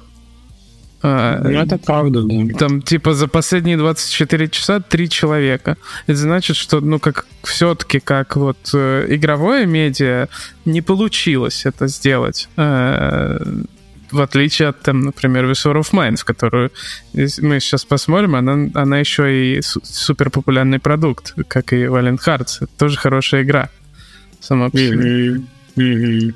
Помнишь, как кто-то сказал, по-моему, Альфин сказал у нас в подкасте, что тупо лучше всего описывают игры Ice Lodge состояние гриппа, что вот ты когда в них играешь, тебе кажется, ты болен гриппом. что это какое-то, понимаешь, трансформационное состояние дискомфорта, в которое ты осознанно погружаешься, но это тебя изменяет. Что ты выходишь, когда проходишь, протягиваешь через себя этот опыт, после этого ты немножко другой человек, чем когда ты в него вошел, да? на выходе это изменяет. Типа Darkest этом... Dungeon, ты вообще другим оттуда выходишь. Да. Ну да, ну, ну то есть это, это тебя меняет как человек. Э, это создает какое-то у тебя внутри а, какое-то напряжение, как любое, знаешь, хорошее произведение искусства, которое тебя двигает в какую-то сторону, что тебя это трансформирует. В этом тоже, мне кажется, большой смысл игры не просто научить тебя ну, системно ну, мыслить на куль, тему. Cult of the Lamp серьезная игра? Можно сказать, что серьезно? А... Мне кажется, хорошие игры, хорошие игры, которые действительно интересно играть, они все трансформирующие. Хотя бы тем состоянием потока, в котором ты пребываешь, пока играешь. Вот это же супер ценная фишка, про которую мало кто говорит. Все сосредотачиваются, вот тот, кто, те люди, которые не играют в игры, они сосредотачиваются, например, на том, что Doom про кровищу, что, не знаю, id Software сатанисты, нарисовали там каких-то, не знаю, каких-то монстров, все это вот взрывается, жестокость, шутинг в школах. Я считаю, так, так и есть. id Software сатанисты какие-то. Ну, ну как делают. бы, Ромеро, да, однозначно, однозначно любил эту тематику. Но смысл не в этом. Смысл в том, что когда ты погружаешься в флоу игровой, и когда ты начинаешь изнутри вот этот процесс отстреливания и так далее, как будто бы как будто бы в твоем мозге все равно происходят изменения. И как будто бы они замечательные. Вот поточное состояние прекрасно э, расставляет по полочкам что-то, прекрасно отпускает какие-то твои там напряжения и так далее. Вот когда игра хорошая, когда она хорошо работает с этим состоянием и тебя туда погружает, она, ну, она точно тебя изменяет, она точно тебя трансформирует. Если это поток, то, скорее всего, трансформирует тебя к лучшему. Мы не будем говорить про такие базовые вещи, как улучшение твоей реакции, да, или улучшение там кровотока, что ты в микрострессе в таком полезном пребываешь, немножко разгоняешь, да, кровь, что ты думаешь больше, или ты принимаешь решения, которые в другой ситуации ты бы не научился принимать э, это довольно, ну, как бы такие эфемерные вещи. Да, а вот я, я, я, я как будто в играх э, всегда ищу э, то, что не похоже на мою текущую жизнь. Э, типа, например, когда я э, мечтал о том, чтобы у меня был дом, я с удовольствием играл в Sims, э, создавал там дома и все такое. Когда у меня появился дом, я жил в доме, я не играл в нее вообще особо. А как сейчас, когда, когда я, у меня снова нет такой возможности, я вот, например, с удовольствием играл в э, этот, как его, Хаускипер или как, как называется? Забыл. А, э, да, да, то есть когда, когда мне э, я не мог э, ходить там на хайкинг куда-то далеко там и все такое, я с удовольствием играл в Death Stranding. Но если бы я сходил, только бы пришел с далекой такой прогулки, с похода там или все такое, я бы не стал в него играть. Вот у меня как, как так работает. Если мне не хватает спокойствия в жизни, я ищу это в играх. А если у меня слишком спокойная жизнь, я играю э, не знаю, там Last of Us Until Dawn, да, что-то, где что-то происходит такое, типа, э, темное, может быть, в Blair Witch я могу, э, вот, играл недавно, что-то такое в тот момент, когда было поспокойней. Вот, ну, у меня так работает, э, я себе отчет в этом отдаю. То есть я э, прихожу в игры за опытом, которого мне в данный момент не хватает. Э, он, ну, как бы разный. Ну, это же про книг говорили все время. Типа, ты можешь прочитать э, там тысячу романов, да, и за одну жизнь прожить тысячу жизней других. То есть, по сути, сопереживать и погружать себя в самые разные условия и много нового узнать, сильно расширить свой, как бы, горизонт, да, какую-то какую начитанность свою, как называется, эрудицию, ну, в общем. А с играми что же самое? А вот ты один из э, банды как бы на Диком Западе с полным погружением. Ага, а вот ты типа в, наоборот в банде, которая промышляет в современном американском городе и, и явно вне закона какие-то делишки обстряпывает. Ага. А вот ты девочка-подросток, да, которая выживает просто в апокалиптическом мире каком-то, где, где одни зомби и вообще, а как это чувствуется? Ну, то есть куча-куча э, ситуаций, и такой, блин, так много всего интересного в мире, зачем себя ограничивать? Что, поэтому в тренде сейчас э, э, еще игры, которые не заканчиваются, условно бесконечные игры, потому что э, как правило, если ты нашел что-то, ну, типа, если я хочу себя почувствовать там, типа, контроль над своей жизнью, да, или что-нибудь такое, я пойду играть, например, в Sims, да, там, типа, там все, все понятно. Я вот нашел для себя эту игру, э, например, я не хочу другую такую игру. Я не хочу иметь 10 таких разных игр, учиться в них играть там и, и все такое. У меня там на, на это настроение вот такая игра. И люди находят какой-нибудь сандбокс себе, какую-нибудь ферму, там, Coral Island какой-нибудь, или Stardew, или что-нибудь такое.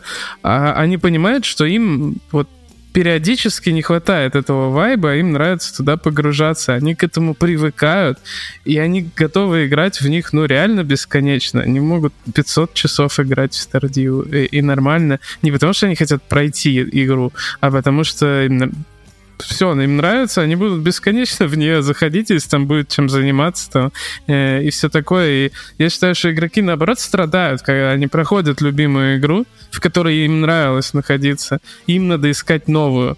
Э, они такие, блин, новая. Не, ну это и, боль, э, конечно. Туториал э, и, и, и ты ищешь, да, и отдельная боль делать игру, которая похожа очень сильно на какой-то хит, потому что эти игроки наигрались в нее, у них требования точно вот прям такие, как в ту игру, они приходят к тебе, и, а у тебя, может, это есть? Да у тебя половины даже нет, на тебе 50 рейтинг, типа, получай. Ну, кстати, у Шрайера ну, вторая половина книги-то как звучит? Типа, что делать с тем, что в AAA плохо? И там как раз довольно много примеров, как в Индию уходили после того, как эти студии разваливались.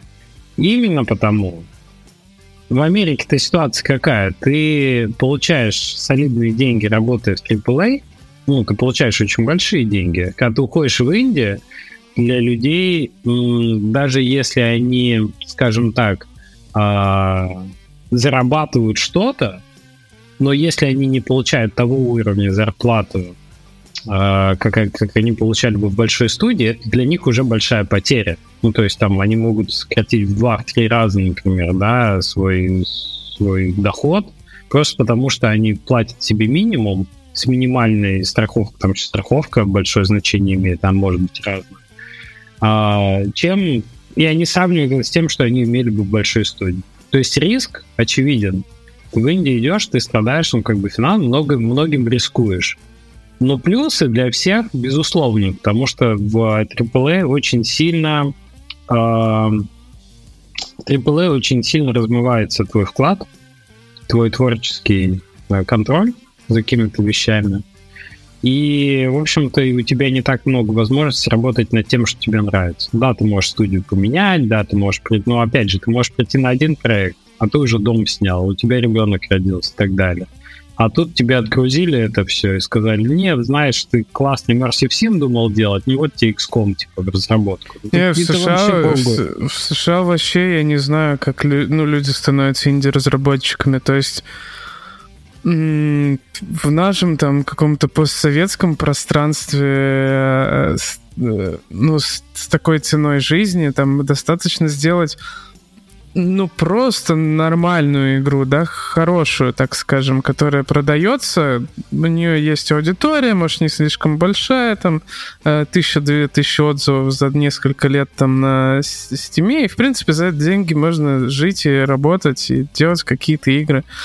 А, у них я вообще не представляю. То есть, ну, чувак, кто-то живет там в Сиэтле, где, может, где он может зарабатывать там, э, ну, не знаю, 10 тысяч долларов, да, в месяц, там, что-то такое. Да, деньги, э, это деньги огромные, там, делать э, просто одному человеку делать три года игру, это, я не знаю, там, ну, 300 тысяч, 400 тысяч долларов, да? А если команда, там, 5 человек, какой, какие это бюджеты? Это только какие-то суперхиты могут вообще покрыть э, просто эту разработку. Ну, прям это должен быть реальный хит такой, солидный, как бы.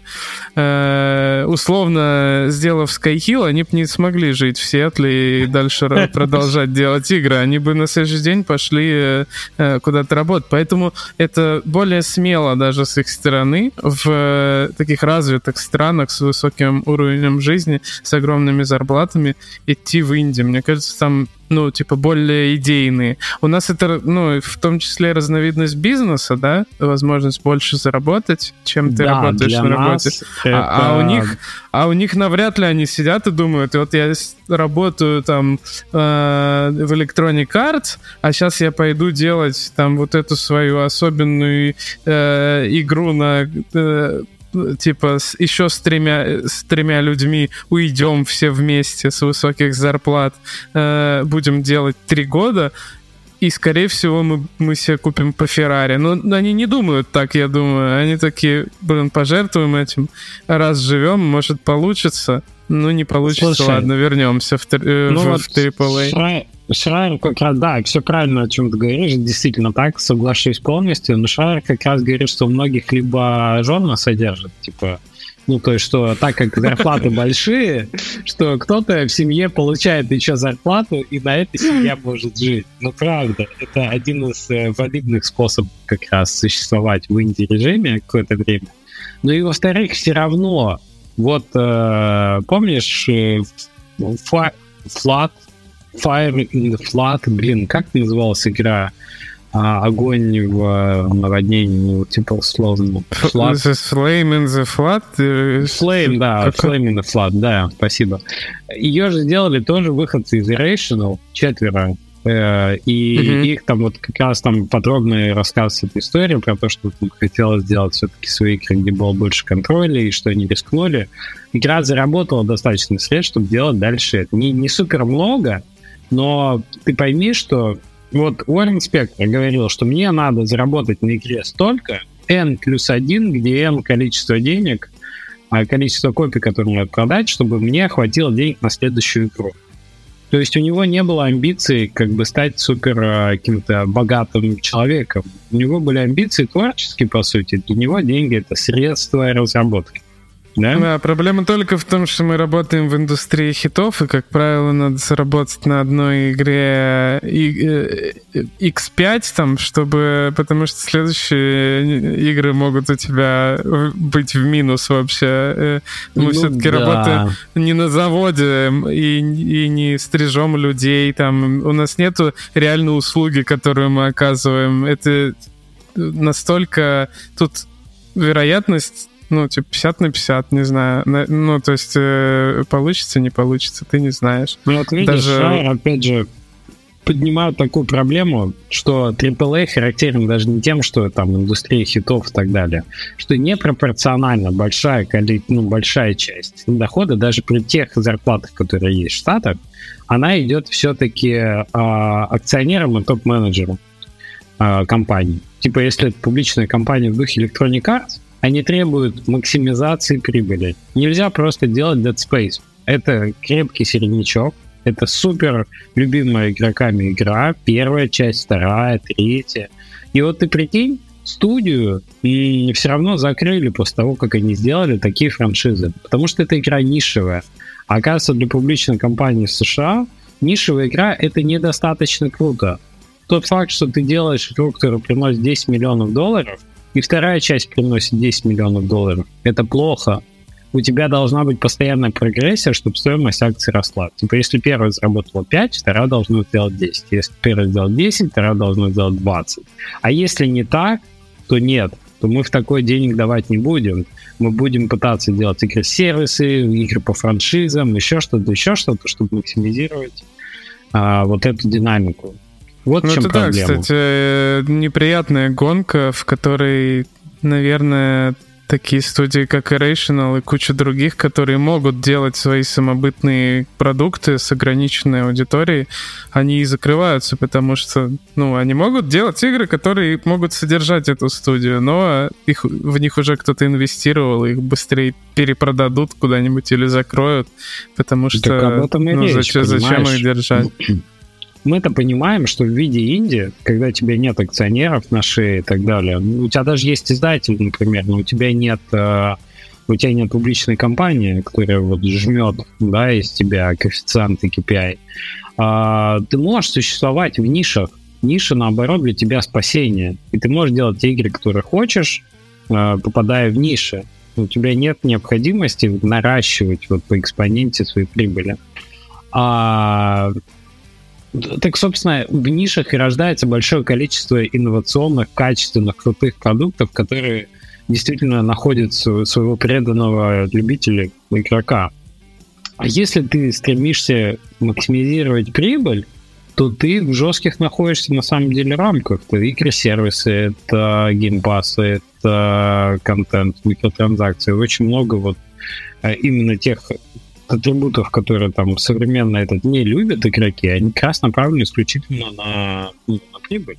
В этом нет ничего плохого. Это кормит всю индустрию. Это тоже сегмент, который, на который есть спрос там, и так далее. Но делать разработчикам игры прикольнее те, которые как раз попадают вот в эти нишевые ну, вот какие-то. Сейчас, сейчас как раз времена изменятся. В этом нет ничего плохого, конечно, но э, то есть э, вследствие этого сейчас э, механизма влияния биржи, фондов на издателей, на разработчиков, вот эта вся цепочка, она э, работает до тех пор, пока ры- рынок растет. Тогда все хорошо и все, все в порядке. Вот сейчас рынок падает, и сейчас э, будет больно.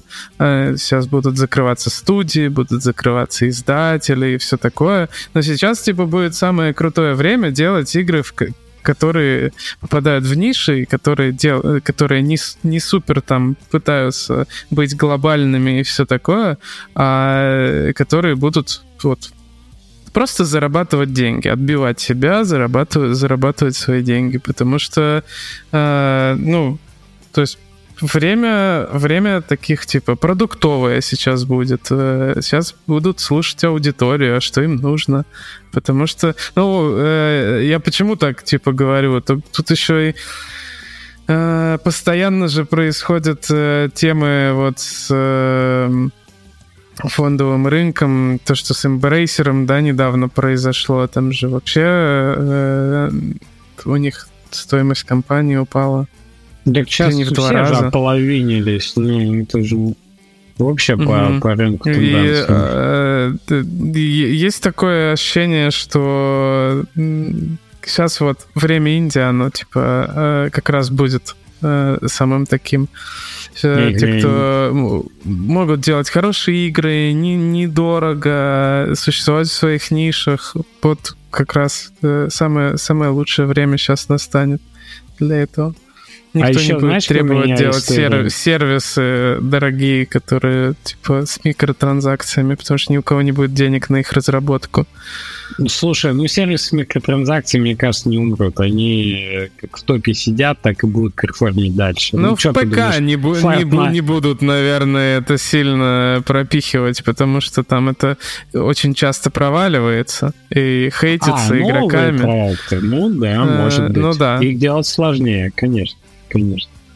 А в формате я не думаю, что знаешь, что с ним случится. Как, как, как зарабатывал, так и будет зарабатывать. А, мне еще одна история понравилась. Значит, э, чувак кранчил 15 лет, э, индустрия мечты, делает AAA продукт как раз вот э, в одной из студий Electronic Arts. Подожди, подожди, мне надо это осознать. Что? Просто, просто я так через себя это пропустил, и человек кранчил 15 лет. И я такой, ну, ну не, ну он как бы не, не, не подряд все-таки кранч, но у него сложился стереотип работы, что он приходил, типа плохая привычка. Вот он приходил утром, уходил в час ночи. А он еще, когда начинал работать, у него был домашний арест, ему разрешали быть только либо дома, либо на работе, нигде больше. А дома у него как не заладилось с родителями, он на работе сидел, будучи тестером до часа ночи. Ну, потому что нигде больше нельзя сидеть. Уходил, но ночью спал и возвращался. И типа боссам понравилось, что он такой исполнительный, начал расти. Но у него выработалась такая вот этика работы, что он работает дофига. Знаешь, что уходить в 6 часов вечера домой плохо, потому что все сидят и работают еще дальше. И типа это оказывается даже такой способ давления. Типа найми на ключевые области в компании людей, которые кранчат, ну, которые любят перерабатывать, и тебе даже не надо это делать больше политикой компании какой-то, знаешь, прописываешь. Можешь наоборот говорить, э, не кранчим, все уходите, что вы сидите. Да, ты можешь а говорить тебя, что угодно. А у тебя ли, ли, лиц, лиц сидит и до 11 вечера, конечно, там, типа, трудно да, уйти. И, и студия сидит, естественно. Вот, но он, во-первых, выделил две вещи. Когда он это делал, он был молод, ему было там 20 чем-то, и у него не было детей. А, а потом он себя находит 36-летним в команде, где все моложе, и он уволился оттуда по факту. Потому что он не мог э, вот уже в таком режиме дальше работать. Он понял, что ему важно быть рядом с ребенком, когда он там только родился, да, помогать жене. Что для него это тоже ценность, и засиживаться до часа ночи до 12 он больше не может. Ему хочется ужинать с семьей каждый день и так далее. Вот. Инди-разработка во многом от этого спасает, потому что нет вот этой, понимаешь, э, политики кранче, вы можете быть одного возраста в команде. Вы можете, более того, сейчас будет супер пафосно, вы можете стареть вместе командой. Я понимаю, да. Ну, типа, это нормально. Разные, Блин, разные слушай, этапы слушай, жизни. Я, то, я, я тоже со временем стал замечать, что я становлюсь э, старшим в, коман- в команде. Вот был, было время, когда ты работаешь, и ты такой... И у меня вообще было время, когда я думал, что я всегда в любых компаниях везде самый младший. Не было... А, а потом я осознал, что там, а у меня в команде я чуть ли не самый старший. Такой вот так и жизнь проходит. Ты, ты, да-да, да-да. Вот, и но он не сумел отказаться от, э, от роли, как это сказать, разработчика игр.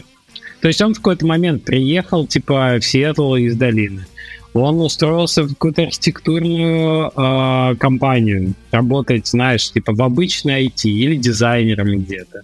Но он все равно в Твиттере, вот у него было описание, что он разработчик игр. Для него это было все равно супер важно, работать над играми, как казалось. Он поработал там несколько месяцев.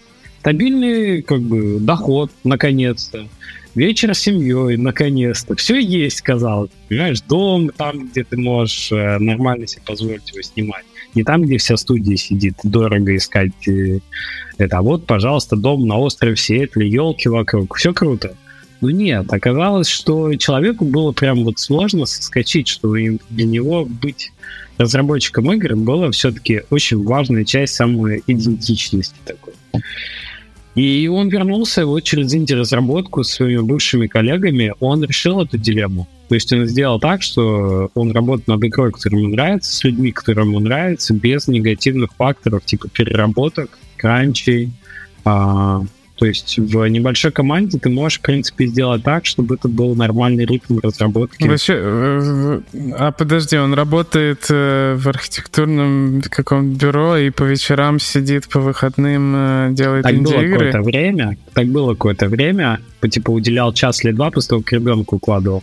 Но потом вот инди-студия нашла финансирование, и он мог full тайм уже в ней продолжать. А что за, что, что за студия, что за игра? Слушай, я, у меня, к сожалению, пока пока я книгу читаю, и пока я ее...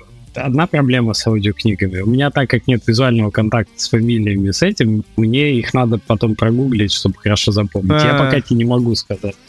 А, как, как называлось, но мне супер интересно, так как книга вышла типа, в 2020 году, что мне супер интересно по всем этим историям пройти, посмотреть, а что сейчас со студиями, а что сейчас с проектами, а uh-huh. работают ли там по-прежнему эти люди и так далее. Вот это вот супер ну, актуально разворачивающийся на наших глазах история. Вот. Ну вот так, да, прикинь. То есть человек не смог отказаться от игр все равно. Хотя умом понимал, что типа это классная была история для юности, а вот после 30 надо остепениться, пойти в нормальную зарплату, страховку, в нормальный ритм жизни и так далее. Но понял, что нет, для него все-таки это супер важно. Вообще, кстати, интересная тема. Мне кажется, это довольно healthy история, когда ты работаешь на работе, не связанной с разработкой игр, а игры делаешь э, как хобби. хобби. Э, да, ну, типа до тех пор, пока не получится, пока она не станет зарабатывать больше, чем твоя работа там или что-то такое. Потому что я был в ситуации, когда ты и работаешь, делая игры, и свои игры делаешь по вечерам. То есть у тебя две работы, и, и все с играми. И, ну, это, конечно, вообще жесть полная. Такое, такое я бы никому не посоветовал. Я Когда ты сидишь и думаешь... такие картинки. Типа, пришел вечером с работы, ну, отдохну, и такой, типа, опять делаешь так, у тебя такая была Слушай, ну, у меня, у меня было, было вообще, я работал, типа, в офисе, там жил, мне надо было ездить на электричке на работу, я брал с собой ноутбук, полтора часа в электричке сидел за ноутбуком, там делал свою игру, э, а до того, как делал свою игру, делал какую-то другую игру, с, на кого-то работал. Потом э, приходил на работу, работал там, вечером ехал обратно, снова с ноутбуком, снова делал что-то э, что-то свое, и, и на выходных. И я вообще так прожил, ну, типа, несколько лет. Э, постоянно у меня было или две работы, или работа на кого-то и, и, своя игра, и я в какой-то момент сидел, я помню, кому-то я даже задавал, задавал вопрос, э, типа, а каково это вообще э, я думал, что я буду самым счастливым человеком. И если у меня получится сделать свои инди-игры своей работой. Я забыл, кстати, про это. Вот надо почаще себе напоминать. Э, я реально спрашивал у людей, а каково это, когда ты вот full тайм можешь делать свою, свою игру. Не когда ты по вечерам там сидишь до ночи как-то и жертвуешь выходными и всем таким временем с семьей, а когда ты можешь типа взять и э, ну 5-2 сидеть, делать свою игру. Вот. Я через это все прошел. Я, я ну, понимаю, никому это особо сильно не советую. Жень, ну согласись, что мы не делаем 5-2 свою Индию игру. Ты делаешь 7, э, сказать, 24 на 7. То, о чем, то, о чем не, не рассказывали, да, что все время, когда ты сам себе придумываешь, когда ты сам себе придумываешь работу, ты ее придумаешь себе вот по максимуму и, бо- и больше, чем ты можешь сделать. И, и э, а, Там есть, проблема реально кто, другая. Кто-то, кто-то придумывает тебе работу, но тебе придумают на 5-2. А когда сам там главное горшочек Тогда не даже дело не в этом. Ты, ты хочешь уже, чтобы вот, как-то там проблема у тебя вытащить из головы этот постоянный процесс, который там происходит.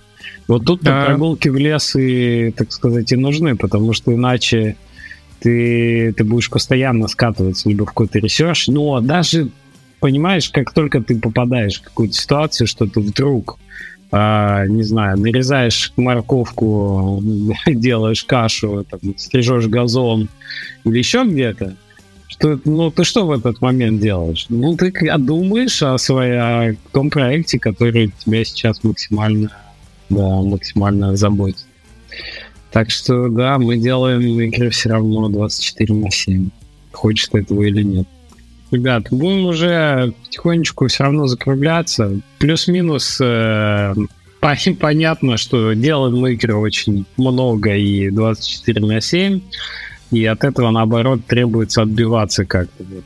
В лес ходить, с собакой гулять, спортом заниматься. Вот это как-то помогает. Кстати, вот за что я ценю бадминтон. Я люблю играть в бадминтон сейчас. По два раза в неделю у тебя полтора часа полностью чистой головы. Тоже, Ты в эти полтора часа не думаешь абсол- Абсолютно. И да. иногда си- сидишь и думаешь, ну как я сейчас пойду? Ну я вообще о другом думаю. Типа, ну я, у меня не бадминтон, там у меня скейт, да, но то же самое.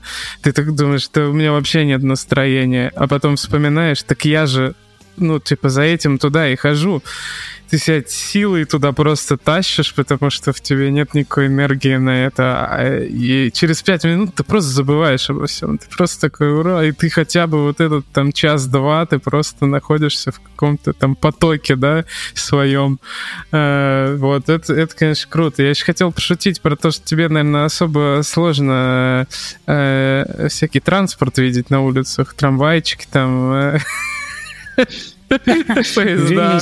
А, ну вот лайфхак. Тебе нельзя жить там, где трамвайчики, а то а то будешь постоянно ну, есть, есть поезда, у меня дорога, дорога в а, центр, она как раз через железный переезд, и периодически смотрю на приезжающие эти, там сейчас еще пути ремонтируют, там интересные инженерные как бы э, поезда такие, которые как раз убирают грунт ну, ну, хватает мне этих источников вдохновения. Не, так? Не, я на это по-другому смотрю. Трудно, да, я вообще там типа... Не дай бог, вот вчера я перед сном вспомнил про то, что скоро релиз. Ничего не мог сделать в этот момент. Э, время 12 э, ночи или час ночи, что-то такое. Спать пора, все. Вспомнил, э, обо всяких проблемах там и все такое, уснул в полчетвертого.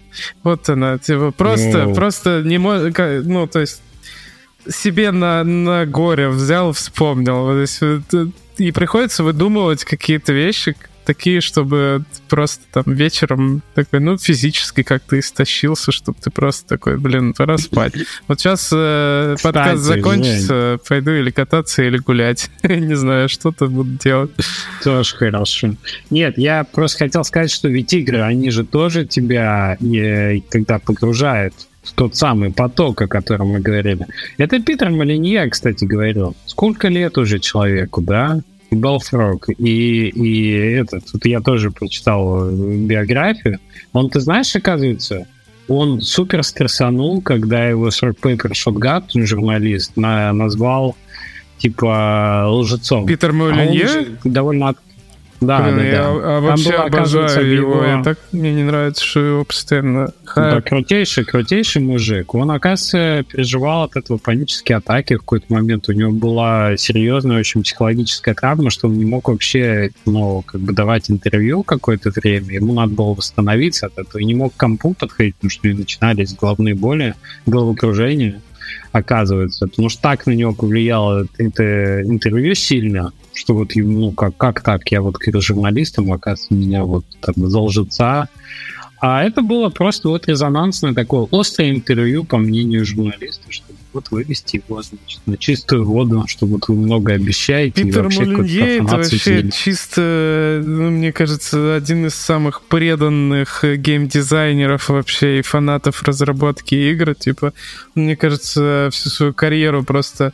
Э, вся его проблема самая большая в том, что он очень сильно вдохновляется тем, что он собирается сделать, и настолько вдохновленно всем об этом рассказывает, что... Э, а его, ну, потом-то он может взять взять, ну, такой, придумать по-другому, да, то есть это живая разработка, все такое. А его все услышали уже, от него требуют что-то.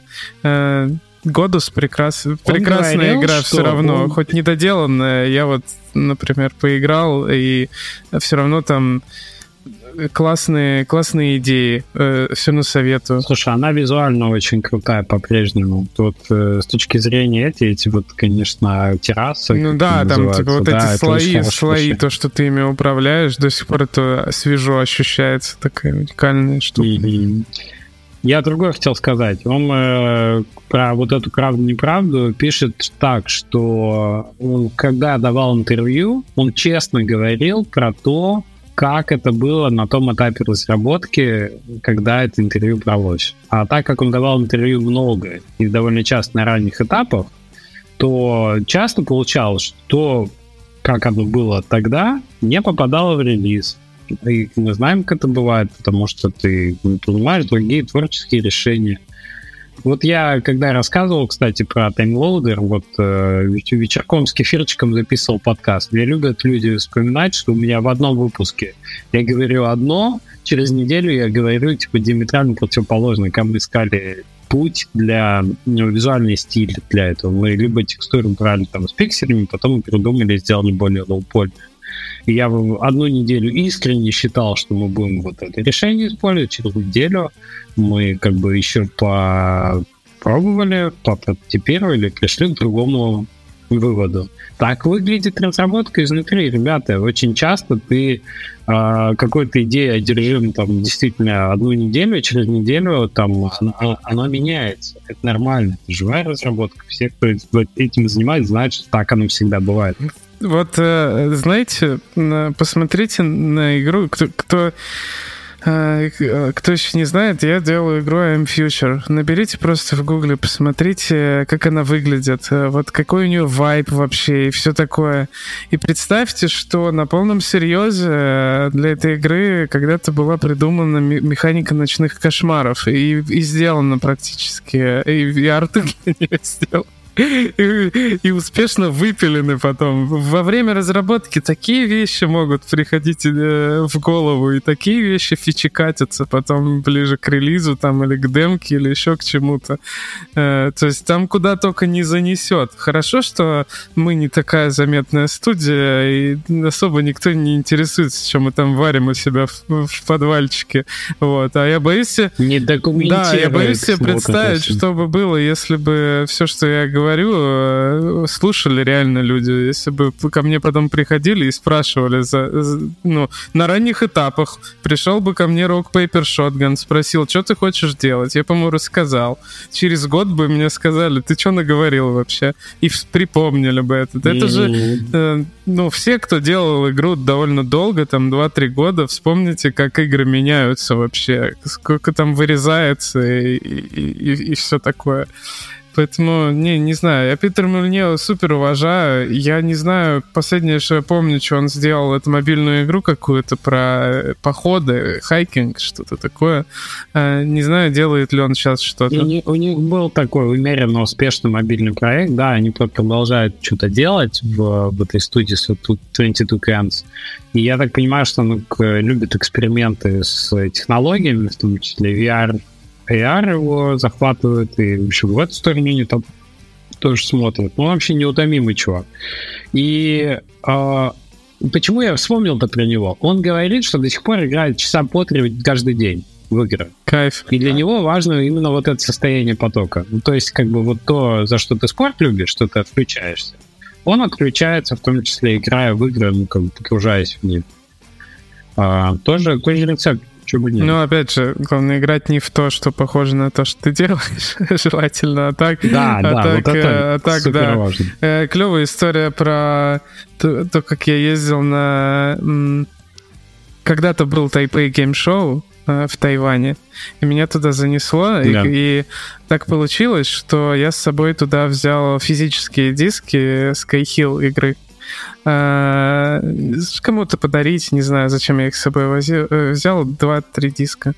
И что-то один у меня остался, и я э, летел обратно, и на пересадке где-то в Шанхае со мной в самолете я познакомился с чуваком, который типа друг кого-то, кто работает на, на Питера Мулинье. Я ему сказал, передай диск. Я не знаю, что, я не знаю, что он с ним э, сделал. Я-то, я-то так расчувствовался, такой, блин, такое уважение к нему. Не знаю, передал он ему или нет вообще. Может, просто, типа, выкинул или сам потом поиграл ну, или да. еще что-то. Вот такая тоже. Ну, а, кстати, история. из биографии, то, что я вынес, очень хороший совет прямиком от Питера, что они всегда очень много играли в свои игры, и это единственный был способ а, типа, сделать их действительно крутыми и интересными. Не, не знаю, в Годус а они, они не очень играли, много играли, я думаю. В Годус не очень много играли. И есть еще, по-моему, Fable 3, третий, да, по-моему, третий Fable э, заставили Electronic Arts выпустить раньше из-за расписания. И он до сих пор жалеет, что он поддался и не взял еще год на доработку, потому что могла бы получить... Они зафичкатили очень много. Там только первый акт получился таким, каким они его mm-hmm. планировали. А, и вот он говорит, мы, типа, по сути, изменили своему собственному принципу. Типа, первый Populous вырос исключительно из плей-тестов. Вот на живую его прям тестили, балансили, тестили, балансили. И Fable первый, кстати, тоже очень много, ну, как бы играли в и вот это очень важная штука. Так чтобы, в, это, в этом, в этом и ошибка комьюнити. Когда вышел Годус, вы, вы должны были э, помочь, дать фидбэк, не, не, не закапывать игру так глубоко. Это было только начало. Не дали прорасти этой замечательной игре э, и закопали ее, блин. Это точно. Ну что, будем заканчивать. Ребята, мы не знаем, когда мы вернемся. Я думаю, что точных как бы дат нет, но где-то в середине августа ориентировочно. Так что дадим возможность Жене закончить релиз тихо, не будем его дергать до того, как релиз состоится. Ну, зато приду, расскажу. А. Вот прям надо вот выпустим, неделька пройдет, и, и приду расскажу со свежими впечатлениями, как все прошло. Да, это будет, наверное, стартовый, стартовый выпуск. Кстати, я бы еще упомянул под, под э, занавес, что и DevGAMM же в Вильнюсе скоро будет. И если у вас есть возможность его посетить, было бы классно. Если вы слушаете наш подкаст и будете на DevGAMM е в Вильнюсе, и с удовольствием как бы пообщаемся. Подходите, не бойтесь, не стесняйтесь. Э, расскажите про свой кейс, так сказать, как вы слушаете наш подкаст, что вы делаете, как вы слушаете параллельно. Буду очень рад пообщаться. И нам всегда приятно, когда нам говорят спасибо за подкаст. Вы ни в чем себя не ограничиваете. Не знаю, не, не, не говорят, если честно. Что-то редко говорят. Давно ли ты, Женя, был где-то? Ну вот сейчас поеду на White Nights, но э, это не успеют люди. Уже прошел, не на успеют. данный момент уже прошел White Nights, он там 7-8 э, в Стамбуле. Вот, поэтому... Ну, тебе приятно слышать, когда подходит человек, вот я слушаю, мне нравится, спасибо за подкаст. Да, я как будто такой сразу вспоминаю, что, блин, мы же всегда не очень полезные, что-то говорим, я только думаю, ну, мне, я, э, я больше ответственность начинаю чувствовать в этот момент, не то, что мне это как-то льстит, я, я такой думаю, блин, ну, ты сам виноват. Типа, что слушаешь. Ты знал, на что ты подписался. Да, да. Не, ну прикольно, конечно. Особенно, когда у нас не, не гости из именитых студий, а мы вдвоем сидим. Ну да, да. Так что, ребята, да, прощаемся с вами на какое-то время. Э, надеюсь, что ваше лето будет э, теплым, приятным, интересным, что вы будете набирать сил так же, как и мы. И, в общем, в августе увидимся снова, вернемся назад. У нас там есть пара идей еще про активности параллельно, так что далеко от нашего канала на YouTube и в... Да, на YouTube, наверное, это да, будет. Ну, не, да, не только, только на YouTube, если, если будет. Возможно, что-то там пару стримов каких-то проведем, посмотрим. Есть идея. Да, так что летом еще, еще какие-то активности планируются. Ну а так возвращаемся, возвращаемся в августе и обсуждаем, как уже не все прошло и состоялось. Так что, если вы это слушаете из будущего уже, и уже знаете, какие оценки на стиме у Жени, будете да, хихикать себе в усы. А ну пока... Надеюсь, выше, чем 17% на блэкмисте. Как бы тут... Ну, ты высокую, высокую планку себе, Жень, поставил. Ну, Очень сложно, так сказать, преодолеть. Надеюсь, как сказал бы Леша Тестов, надеюсь, на этот раз не опыт. Да, типа того. Но поживем и увидим. Я, я уверен, что все будет сильно лучше, чем в прошлый раз, но еще надо поработать, чтобы все состоялось. Да, так что рано пока рано еще. Все, и Женя, Женя опять накрыла все, волна, я так сказать. Иду гулять. Все, все, всем пока. Все, и, и все, ребят. И ушел, да, да, да. Хорошего лета вам. А, услышимся через пару, пару, тройку месяцев. Надеюсь, не так долго. Пока-пока. Да, Счастливо. Всем пока. Всем хорошего лета.